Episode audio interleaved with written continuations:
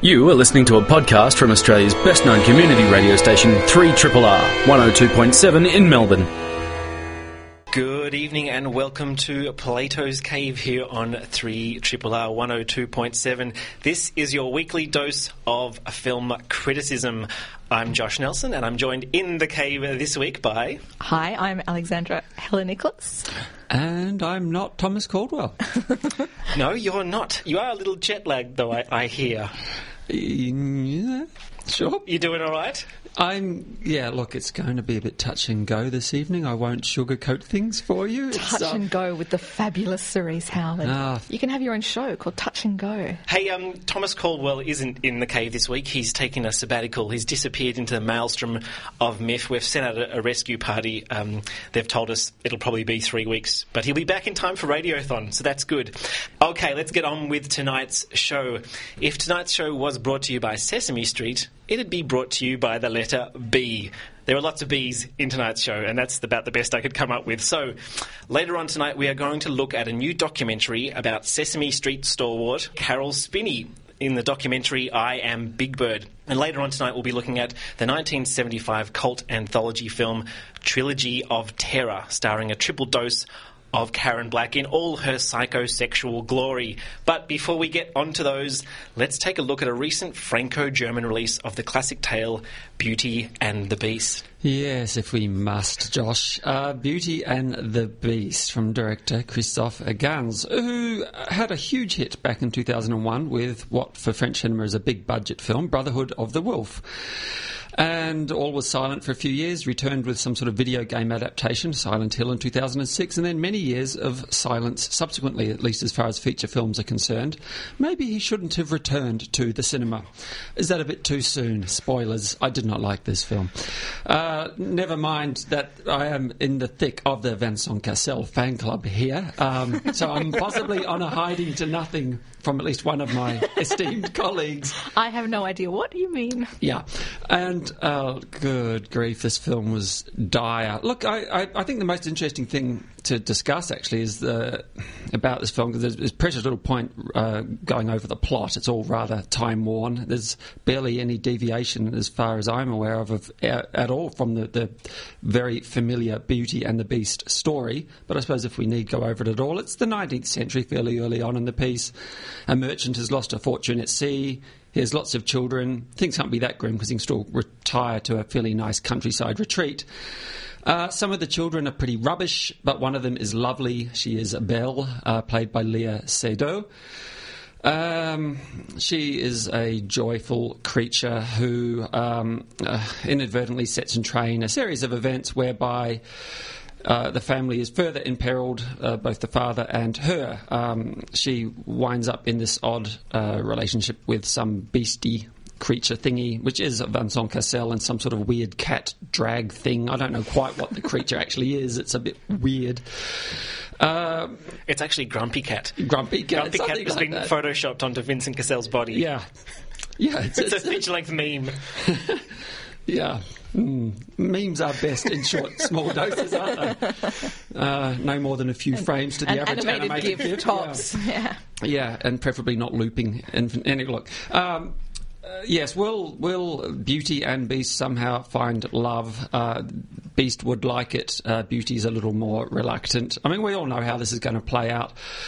Uh, if only this film had something of the poetry of the uh, Jean Cocteau film from 1946, which is uh, a timeless classic and full of extraordinary imagery, not least all of these wonderful candles and candelabra in that film where human hands prop up these uh, flickering lights. It's all beautiful, sumptuous black and white, and the beast is actually a rather charismatic character. Vincent Cassel is completely lost behind the um, costume here. I don't even know if it's actually a real costume. There's so much CGI in this film that it, it's completely distancing, and I, I got precious little enjoyment from this film. I wanted it to end sooner than it did, uh, just from more or less the get go. Um, yeah, even the comic relief in it was kind of dire, and there's just a couple of odd little extra elements that didn't work for me either. These weird puppy creature thingies, I don't know what they were. Uh, they didn't work. Um, this film went straight to DVD here, and I think that is an interesting thing because it's a big budget film. Uh, straight to DVD or straight to video back in the day was something that was generally, for variously, uh, an indicator of schlocky rubbishness and a kind of a badge of honour for people who love schlocky films. It's very odd to see a film with this bigger budget go straight to DVD in this day and age. It is Madman distributing it here, is it? Yes, it is, See, yeah. they normally even manage to smuggle uh, a week's release at the very least for things they release on DVD here. Uh, Cinema Nova or Acme, someone will pick up many of their films. Certainly for something with star power, the likes of Vincent Cassel, Léa Seydoux, who is a pretty big star now after Blue is the warmest colour. Uh, is she going to be in a in the next Bond film? Maybe I think she's she's going to be huge. She's a, a fabulous actress, and I think there are some other good people rounding out the cast. But I just thought this film was unspeakably dire and rubbish and dreadful. I um, have an alternate IMDb plot description for this film, wherein Alex from Plato's Cave has to come face to face with her ultimate personal battle: her love of Vincent Cassel versus her hate on for terrible CGI. Yeah. I really struggled. I'm not anti CGI for the sake of it, but this film really pushed me a little bit too far. Even the Cassel wasn't enough. Maybe I just don't need CGI Cassel. It was. I don't know, was just a bit much. I'm, Dispiriting. I'm bewildered by the, the career of Christophe Gans. Um, he really, like he said, he sort of vanished after Brotherhood of the Wolf, which was a, an incredible movie. I mean, everybody, there was so much buzz and so much excitement. It was such a successful film. Yeah, I, I'm one of the few people that liked the Silent Hill adaptation in 2006. I thought it was. Um, I mean, I, I like the game and I, I really like the film. He has done some work in video games. He also was the producer for Pascal Laugier, uh, who's linked quite closely with the New French Extremity. Uh, Laugier's debut film was a great horror film that's barely known called um, House of Voices in 2004. So he's been doing things, but not not the not the kind of things that you would have thought that something of the uh, the scale of Brotherhood of the Wolf would have promised.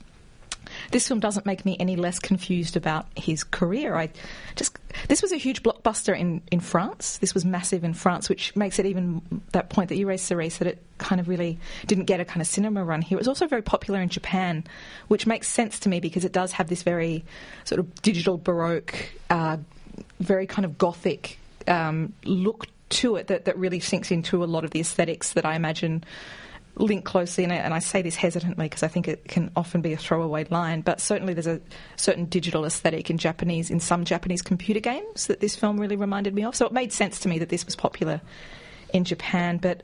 I mean, I don't know. Maybe maybe Jean Cocteau just raised my expectations of what to expect from a Beauty and the Beast adaptation. I found this um, actually quite dull more than anything else. And as a Vincent Cassel fan, it pains me to say that. Léa Seydoux as well. I mean, I, I loved her in Blue is the Warmest Colour, and just to see her, I mean, she was she was serviceable in this film, but it's a bodice ripper role. You know, it was all sort of very, yeah, sort of corsets and heaving chests, and that's not really what I. That's not what her performance in, in Blue is the Warmest Colour really promised that she would excel in. Um, maybe maybe this from a national cinema perspective, maybe for a kind of mainstream French audience, there's more going on in this film than I can see. Um, aside from Vincent Cassel, of course. No, there's not. Yeah, well, I'm I'm normally the the anti CGI guy of, of the cave, and I'm going to be a little bit of an apologist here, but I'm not actually going to dispute any of the issues you've, you've raised, although I might be as perhaps as vitriolic as uh, as you, not Thomas Caldwell. Um, look, it's almost unfair, and you, you wonder why anyone would want to tackle Beauty and the Beast after Jean Cocteau, because it's such a masterpiece. It's such a distinct aesthetic. You know, w- once you've made that tale in that way, how can you ever try and top that? Or why would you even want to try unless you're going to do something that departs the story in a substantial way or tries to rewrite the story or bring it into a contemporary context, say. And this is not George R. R. Martin's Beauty and the Beast going back a few years with Linda Hamilton. Do, does anyone actually remember Yeah. that? Oh, old, the uh, TV series. 80s chestnut? Perlman, the mighty Ron Perlman. which with the soft focus and the and the you know Sarah Connor does does Belle. This film had moments that worked for me because the CGI was so flowery and so vivid and so baroque. I think is a really perfect way to describe it. That it has that that lack of almost the, well the magical quality that you associate with fairy tales. And I thought on that level, particularly the background visual effects worked for me in a way that um, another recent fairy tale or riff film um, Snow White and the Huntsman did, which I actually thought was really quite underrated. Mm-hmm. I really wor- liked that Yeah, and worked that aesthetic in, in a really interesting way, I thought. But where this the use of visual effects falls down, and I think in a, in a fatal manner, is the the Beast, the Vincent Cassel character. I don't think you can have a, a film that rests so strongly on that that sexual dynamic between Belle and a Beast figure, where one of them you can't identify with them at all, because as I mentioned before, all I saw was. Grumpy Cat, like a, a totally out of place, photoshopped, badly visual effect character that had no sense of performance. Like you've you've taken a great performer in Vincent Cassel and you've just like rubbed out his face and you've r- removed that performance. And by doing that, you take the core of the story out. And that was the I guess the, the biggest part of frustration with this film. And we didn't get enough flashbacks of the Cassel to, to give us a sort of an emotional backstory that would draw us back into the, the present day kind of relationship between him and Belle. It also feels like tonally it's being torn in two extreme directions. One is the this feels like a film made for kids. Like those foppish eared gremlin dog creatures with the wide eyes were so bizarre and felt like something from not even a Disney cartoon. And then you have these moments of domestic violence and these sort of this the psychosexual content of the film really comes out and it's like well this isn't suddenly not for kids anymore and the way in which it kept oscillating between those two extremes felt like the film or Christophe Gans doesn't really know how to kind of set a narrative at a coherent level. It's just terrible. Look, there's no chemistry between the, the two people you most need chemistry between in a, a tale like this.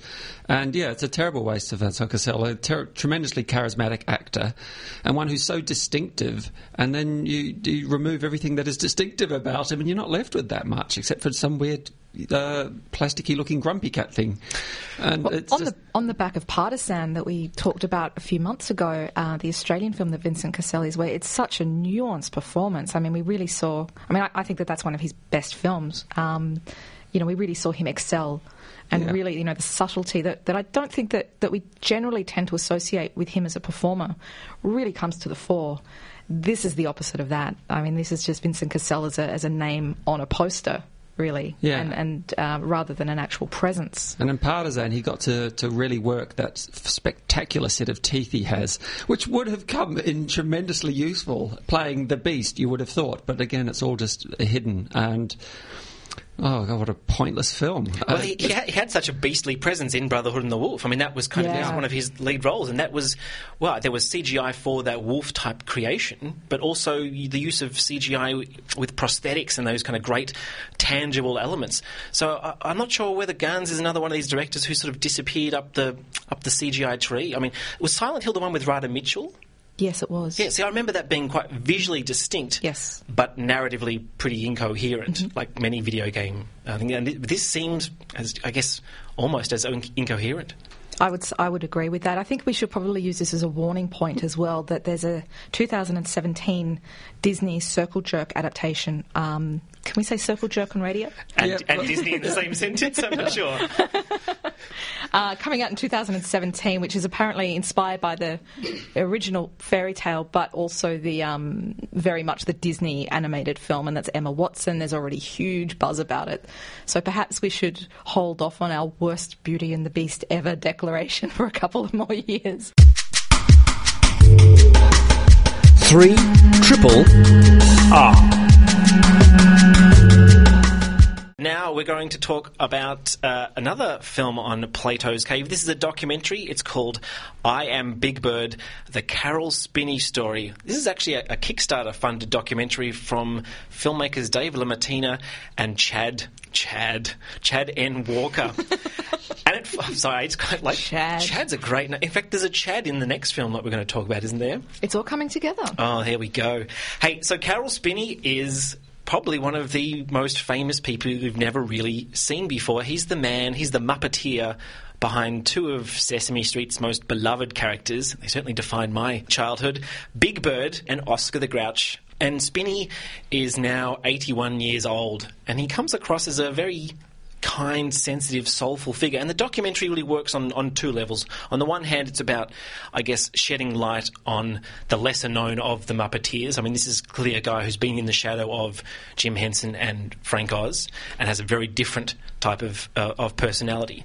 But I think this documentary really worked for me because it, it broadens the context as, as, the documentary goes on. It's not just about going back through his life and his, his time with Sesame Street, but looking at changes in the television industry over the last 40 years and almost using Sesame Street as a case study for how children's television in particular has altered and, and sort of flag some of the some of the issues in which it has later. But I think this is a really well made, uh, archival footage rich uh, film. And you know, I think that the overriding sentiment here is there's a lot of love in this film, not just from an audience watching you get the sort of nostalgia kick of watching your childhood heroes and, and being sort of stripped away and seeing the people beneath them. But this film is really a, a, a testimony to the power of love, as cliche as that sounds. And I'm sort of gritting my teeth as I say it, because one of the central kind of aspects of this documentary is the love affair between Carol Spinney and his wife of some 40 odd, odd years as well, and how that, as a couple, they've sort of held themselves together. Uh, I also think there's some really fascinating aspects here in terms of that broader context I, I mentioned earlier. In particular, the, the, way Big Bird became such a key figure and almost in that sort of Reagan era of the 1980s became the catalyst for bridging the culture between America and China. And I'd forgotten that, that they had the Big Bird and Bob Hope specials where Big Bird goes to China, and on the back of that, and Carol Spinney's apparent love for, for, for China in that Bob Hope tour, them going back and making a, a, feature film for television, Big Bird in China, and I think it was Big Bird in Search of the Phoenix, from memory. And I think this is it's an interesting the way in which it deals with politics and issues like the interpreter that they had on set was actually a spy working for the Chinese government was reporting back on all, on all of the activities of these these strange Americans. But look, I mean, this is the second of the Sesame Street Muppeteer puppeteer documentaries we've had in the last five years. The, the other one was Being Elmo, the Kevin Clash documentary, and for mine, particularly in light of what's happened to Kevin Clash, and we can come back to that, and the significance of Elmo, I think this documentary is certainly my favourite of the two. I started off watching this, I have to admit, a little awkward with its heavy sentimentality. I mean, it's very sort of Oprah Winfrey style music. It, it doesn't pull its punches on the sentiment front. And then I stopped and I thought, am I criticising a documentary on Big Bird for being sentimental? Am I dead inside? Do I have no soul? And once that hit me, I totally let go and I totally loved it. I mean, I grew up on Sesame Street and I think that that's a really crucial element of whether you will like this documentary or not. I think that if you didn't grow up with this, uh, it would be a very strange thing to watch. But, you know, it's part of my childhood memories, like you, Josh. I was so embedded in this show. Seeing things like seeing Susan and Don old was actually quite a shock to me. It was like seeing people in my family grow old. They're so familiar to me. Um, Mr. Hooper, going through Mr. Oh. Hooper dying again was really difficult. I cried a lot in this film. I cried a, more than I'm comfortable admitting. Speaking of crying, watching the Jim Henson Memorial, uh, where Big Bird sang It's Not Easy Being Green and finished up saying, Thank you, Kermit. This is on YouTube. If you haven't seen it, don't look at it because it's emotional. and my mum kept us home when Jim Henson died. We didn't have to go to school that day. I, I, don't know whether saying that on radio is going to get my mother arrested the education sure there's a statute department. of limitations. Uh-huh. But um, there's also, I mean, that being said, I mean, this, this is becoming my running uh, my running line. I think when we talk about documentaries, this isn't Errol Morris by any stretch, but there are quite a few surprise revelations in this film that are really dark. Uh, without giving away any spoilers, there were a few. Uh, a few things in this documentary that I found really shocking, like really emotionally quite upsetting that, that I didn't know about uh, that, that Big Bird was involved in these quite famous historical moments. This film is sentimental. Um, there is no two ways about that uh, at all. But I don't think that it's possible to really cha- challenge this idea of Spinney as a as a genius who deserves this kind of recognition. And I don't like throwing the word genius around, but I think that the film earns the right to it in a way. That all being said, and this goes back to what you were saying, Josh, it does confirm my suspicion that Elmo is really nothing but a try-hard poser. I'm just going to leave that over to you. Drops Mike. Wow. look, thanks for that. I, look, I haven't seen much of Elmo's work, and I haven't. I hadn't uh, I prefer his early stuff. I was into early Elmo. yeah, and I don't actually know much about. Uh, I didn't see that Elmo documentary either, but there was a scandal, was there? Was there something? You're obviously alluding to bring, something. the, bring the dirt. Do you want me to? Okay, so Kevin, we actually talked about this many years ago on Plato's Cave um, with a lot of love and joy, I think, at the time. And then in 2012, Kevin Clash, who was the voice of, of Elmo and was quite, um, had sort of taken over a number of the high up roles within the Sesame Street organisation or um, Children's Television Workshop. Yeah, in 2012, he resigned under allegations of sexual misconduct, allegations which, I, from what I've been able to gather, were later withdrawn or of which he's been acquitted, but he's no longer with the Sesame Street brand. right, and that was him, not Elmo, just to be clear. Well, you know, tickle me Elmo. There you go. yeah. Sorry, we're, Disney and The evening's taken a turn, hasn't exactly. Well, this, uh, as you say, Alex, this documentary is tremendously treacly sentimental, but there is some really dark stuff in there. There are matters of life and death and uh, global events and a few surprising revelations. I too got quite a, a shock seeing some of these people who are a big part of my childhood, now many, what, 30, 40 years older. I could still very much recognise them, but there, there was a, a, bit of a shock, something quite uncanny about that exper- uh, experience of suddenly seeing someone age to that extent. Similarly, I, I found uncanny also footage of characters I'd never seen before. Uh, pre Big Bird uh, there's footage there of him as other puppets, seemingly quite well formed characters on other TV shows that predated Sesame Street, sometime from the 60s, just all full of wacky antics. And I, I found that really weird because puppets that you haven't seen before and aren't familiar with are just innately weird. I'm sure that's going to come up in talking about Trilogy of Terror yet and it's a certain Zuni fetish doll. I mean, dolls and puppets are freaky. So. We're getting to Yeah. the bottom of things tonight on Well- Plato's Game. Yeah, I mean, somehow we all found Big Bird lovable. Uh, but let's say something like that materialised in front of us in the street one day and we'd never seen this television show. I think we'd frankly be terrified, especially as a child, uh, when that thing looming hugely over us, because it's, it's about eight foot tall. It is. They make that strange assertion during the China sequence that the Chinese had never seen a puppet like this before, and many people thought it was real. Uh, Yeah. Culturally, I felt I- a little bit awkward I about paused that at that assertion. Moment also. I thought that was an unusual thing to say. And there's this whole idea too that uh, Spinney had real personality clashes with um, some of the other key Muppet figures. I don't know that that was really explored No. adequately for my liking because I couldn't get a sense of his character at being being a, a great remove from the likes of Jim Henson. Frank Oz has seemed a bit pricklier, but Henson's all all love and warmth, and I, I got that from Spinney too. So I'm trying to figure out where it could ever have been sour. It doesn't seem like it. There, there was that evil producer figure in there. You did get a sense of that tension. Not evil, but he was clearly very good at his job and brought the best out of him, perhaps through that conflict. But otherwise, I, I didn't get that. Speaking of evil, let's talk about one of my early role models, Mr. Grouch. I loved. I loved how they talked about Oscar as a kind of flip side to Big Bird. I'd never honestly thought about that before. But Oscar, when I was a kid, Big Bird was like, you know, he was there and he was stable, but Oscar was the one that really thrilled me. Like, I remember being a child and not even being able to articulate it, but getting quite a perverse thrill. Not that kind of perverse, like a, a good, healthy child perverse. I saw you look at me like that, Cerise, I know. But look. Like, like what? Could you Keep it- describe for keep our it- listeners? Keep it for the trash can. Mm. I just, I loved the idea of this character that was just cranky, and and that's what defined him. Much, much as I am today. Cranky, but as, as Spinney explains, cranky with a heart of gold. Much to the chagrin of the producer, who said, "No, this guy is supposed to be a prick. You know, play him, play him nasty." And Spinney would kept pulling it back and showing that maybe Oscar the Grouch was just grouchy on the outside, and and you know was the lovable rogue inside. Uh, I kind of like, yeah, that dichotomy was really interesting, and, and it, but both. Oscar the Grouch and Big Bird are fascinating from a production point of view because they're both solo characters. They're, they're puppeteered or muppeteered by one character.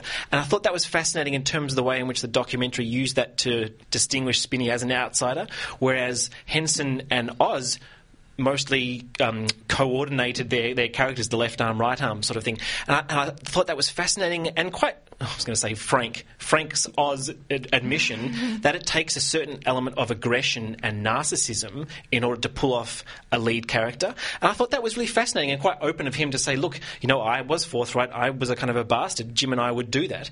And I got the sense, even though Henson is this lovable genius that we all think of, he, you do get a sense that he is the perfectionist too, that it is his show. And, and Spinney clearly had a kind of, was, was racked with self doubt when he opened in the show. And, and that leads to a number of sort of interesting uh, observations and confessions about his, I guess, his state of mind in those early years, coming from such a kind of an, almost an amateur background and being thrust into this world of, of puppeteering gods like Jim Henson. Gods, gods amongst men, amongst puppets. Uh, it's, uh, look, what's what next? Um, a doco on Snuffleup, I guess. Was he ever real? I don't know. I, I would I would kickstart the hell out of that. I want to I want to get to the bottom of that. I'm, I'm astonished this documentary had to be kickstarted. Wha- really? Was, no one wanted to produce this? They couldn't find funds? The, aren't the, the, the Children's Television Network, aren't they flush anymore? Did they not want an inside job? or Well, what? There, was that interesting revelation towards the end about Big Bird's ongoing relevance in light of Mitt Romney's attempt to kill off Big Bird during the last Oh, election. that was that got wacky.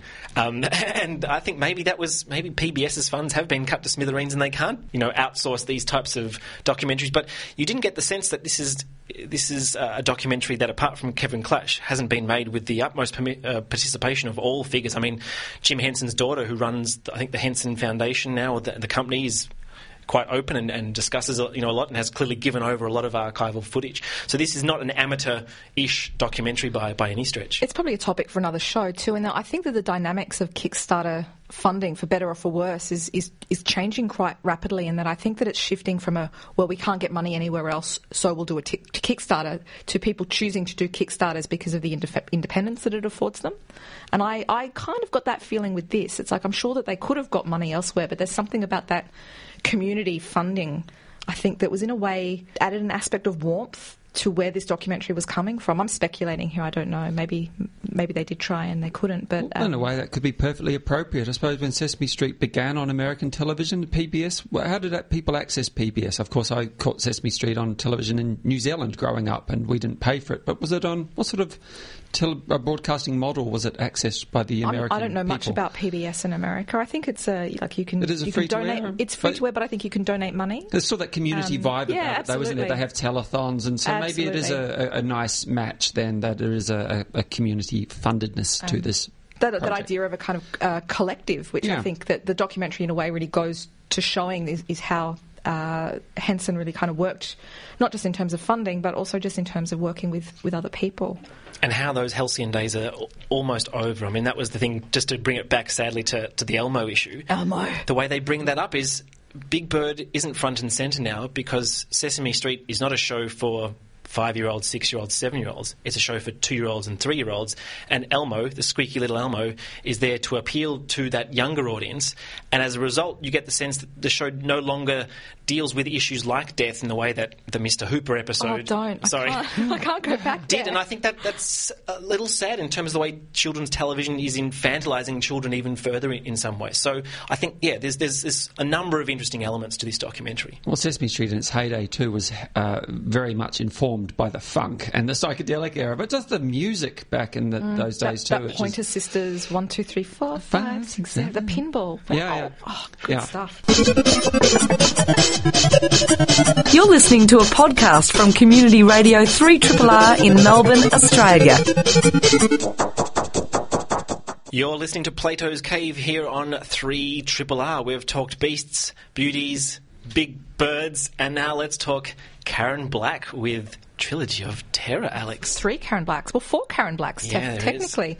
Look, the phrase cult film is thrown around pretty lightly these days, and I'm glad that we're looking at Trilogy of Terror because it's the real deal. We can unpack a lot of things around this particular film. Um, first of all, I guess it's there's there's three really important names um, to mention when when approaching Trilogy of Terror. First of all, is the director, a guy called Dan, uh, Dan Curtis, who's famous for his gothic horror TV soap opera Dark Shadows. Tim uh, Tim Burton, of course, butchered a few years ago. Dark Shadows in a very ordinary film adaptation. I can say that because Thomas isn't here and Thomas loves it. I know you love it, Thomas, and that's good. It's good that we we agree to disagree. We have diversity. I'm with you, though. Another uh, name that's really important here would be Richard Matheson. Now, he wrote the three stories that each of the three segments, it's a trilogy, is based on. Um, Matheson was an author who did some really interesting script work. He wrote some of the best episodes of The Twilight Zone, for example. But I think his name most immediately is linked to stories that were adapted to feature films. So things like Stir of Echoes, and probably most famously I Am Legend, which inspired the Vincent Price film The Last Man on Earth from 1964. The Nutso Omega Man with my friend Charlton Heston from 1971. And of course, the incredibly strange I Am Legend with Will Smith from 2007. The other other nutso. The other other nutso, double plus nutso. Finally, of course, is somebody I think that we'll be talking about a bit tonight is the late Karen Black herself. Um, and I think for a lot of people, this is the film that, um, if you were like me and caught it on TV when you were sort of a, a kid going into your teen years, uh, Karen Black became pretty much a, a I want to be this woman. Um, she she she owns it. I mean, she's just remarkable. Um, on the back of the success of Trilogy of Terror, this was a TV movie that aired in 1975. Black, to some degree, uh, to some degree felt that she got typecast in horror, um, and the following year she worked with Dan Curtis again on a really excellent horror film that not many people know about called Burnt Offerings with Bette Davis and Oliver Reed. But before all of this, she did some really diverse and impressive work. She was, of course, in Easy Rider, um, Five Easy Pieces. She worked with directors like Alfred Hitchcock, Robert Altman, and Francis Ford Coppola. Now, as the title suggests, our Trilogy of Terror is made up of three short stories, each named after characters played by Black herself. The first is called Julie, an oddly contemporary tale about sexual blackmail with a very dark twist in its tale. The second is called Millicent and Therese, a horror tale founded on sibling rivalry, with Black playing both the frumpy Millicent and the vampish Therese. The last story is probably the most famous, Amelia. This is the iconic one about Black getting terrorized in her apartment by a Zuni fetish doll that comes to life. Now, it'd be a stretch to claim that these three stories are particularly progressive in terms of their core ideologies, but they're a hell of a lot of fun, and Black is funny. She's really funny, and there's so much joy and energy. If you've not seen these and you like a bit of camp horror, I think that they're pretty essential. Yeah, it's hard to go past, isn't it? Just so much fun. I mean, I think for me, Amelia is the standout. And in fact, I saw Amelia going back a number of years as part of a university course, and it was the week on Freud and the mother. Wow. Because it opens with, and this is, a, I guess, a trope that the, the film explores, with a fairly repressed Karen Black at the beginning of the, the short, phoning her mother as she prepares for a date with a guy she's, well, she's going to cook dinner at her place um, on a night she normally reserves for dinner, her dinner date with her mother. So, you know, we're already getting the sexual repression is about to be unleashed, but she's also brought home the Zuni fetish doll. I think we should all have a go at saying Zuni fetish doll. Zuni doll. fetish doll. Zuni fetish doll. That'll make the Radiothon show nice.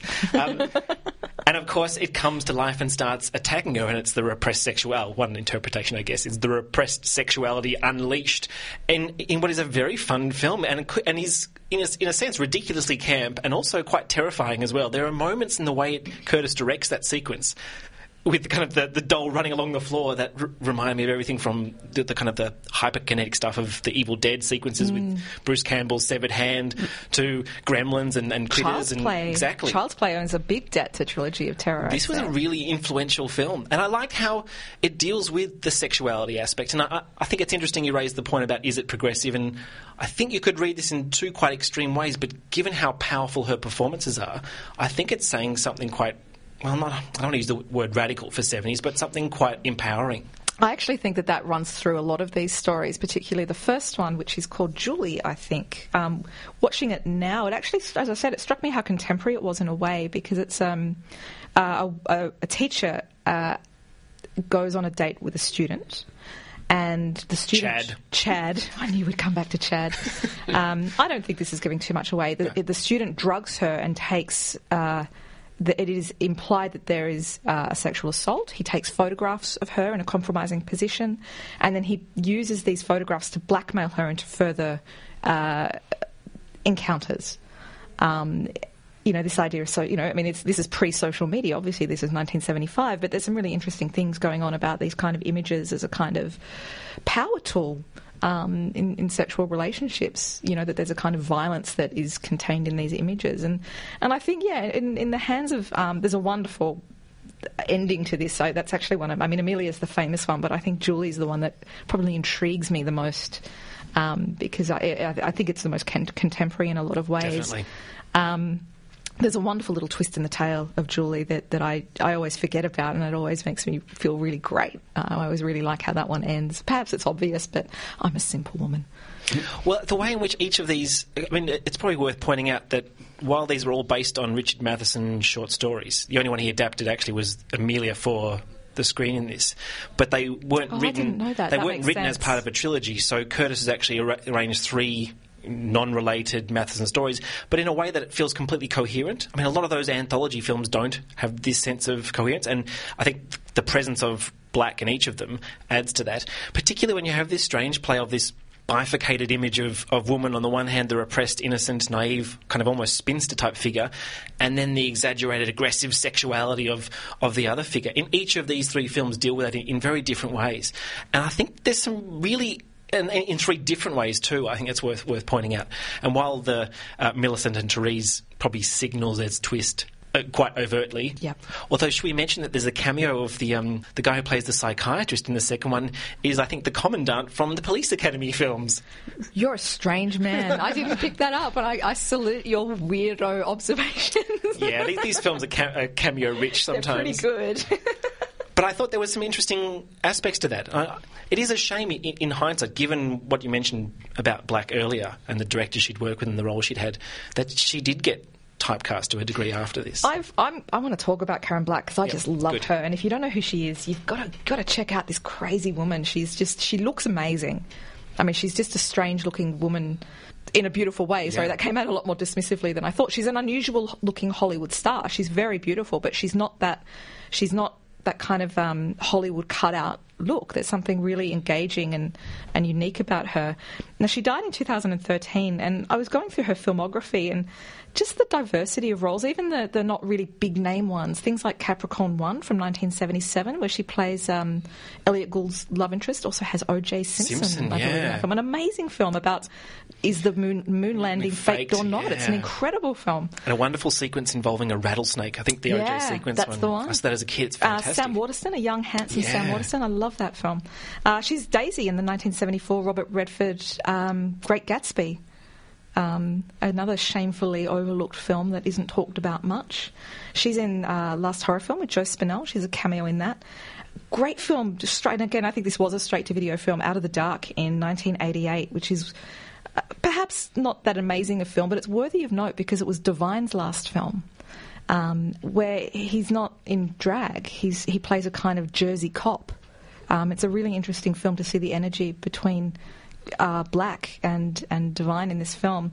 Uh, she was, of course, I guess for most people, most, a lot of younger people would know her from House of a Thousand Corpses, the Rob Zombie film um, from 2003 one of my favourite films with her in it, one of her later era ones that not many people know about, uh, is a film called Firecracker from 2005 with Mike Patton from Faith No More. Um, I mean, she was, yeah, that was eight years before she passed away. She kept working, she kept doing stuff, and she kept doing diverse stuff. That's what I like about Karen Black, was that she never really, you know what I mean? I think that it was easy for a lot of people to say, well, she worked with these greats and then everything went downhill, but she still picked some really interesting roles, I think. I only realised today that there was a sequel to Trilogy of Terror, to my shame, in 1996, also directed by Dan Curtis. Is she in it? I'm, I'm not sure, I actually. didn't know there was. Is it Trilogy of Terror 2? It dare is. I dare That feels like an uncreative name. I didn't. I'm a little disappointed. Maybe we should hunt that down for a future show. I'm in. We are just about out of time. Uh, on tonight's show, we covered Beauty and the Beast. That's available on DVD and Blu ray through Madman Entertainment. Also, I Am Big Bird, the Caroll Spinney story. That opens exclusively at Cinema Nova in Carlton from this coming Thursday. And Trilogy of Terror is available on DVD through Shock Entertainment. You've been listening to Josh Nelson, Alexandra Heller-Nicholas, and Cerise Howard. A massive thank you to Janelle O'Callaghan for saving our bacon and panelling for us tonight. Good night. You've been listening to a podcast from Australia's best known community radio station, 3RRR 102.7 in Melbourne. For more podcasts, information about upcoming events, and our live stream, please visit our website at rrr.org.au.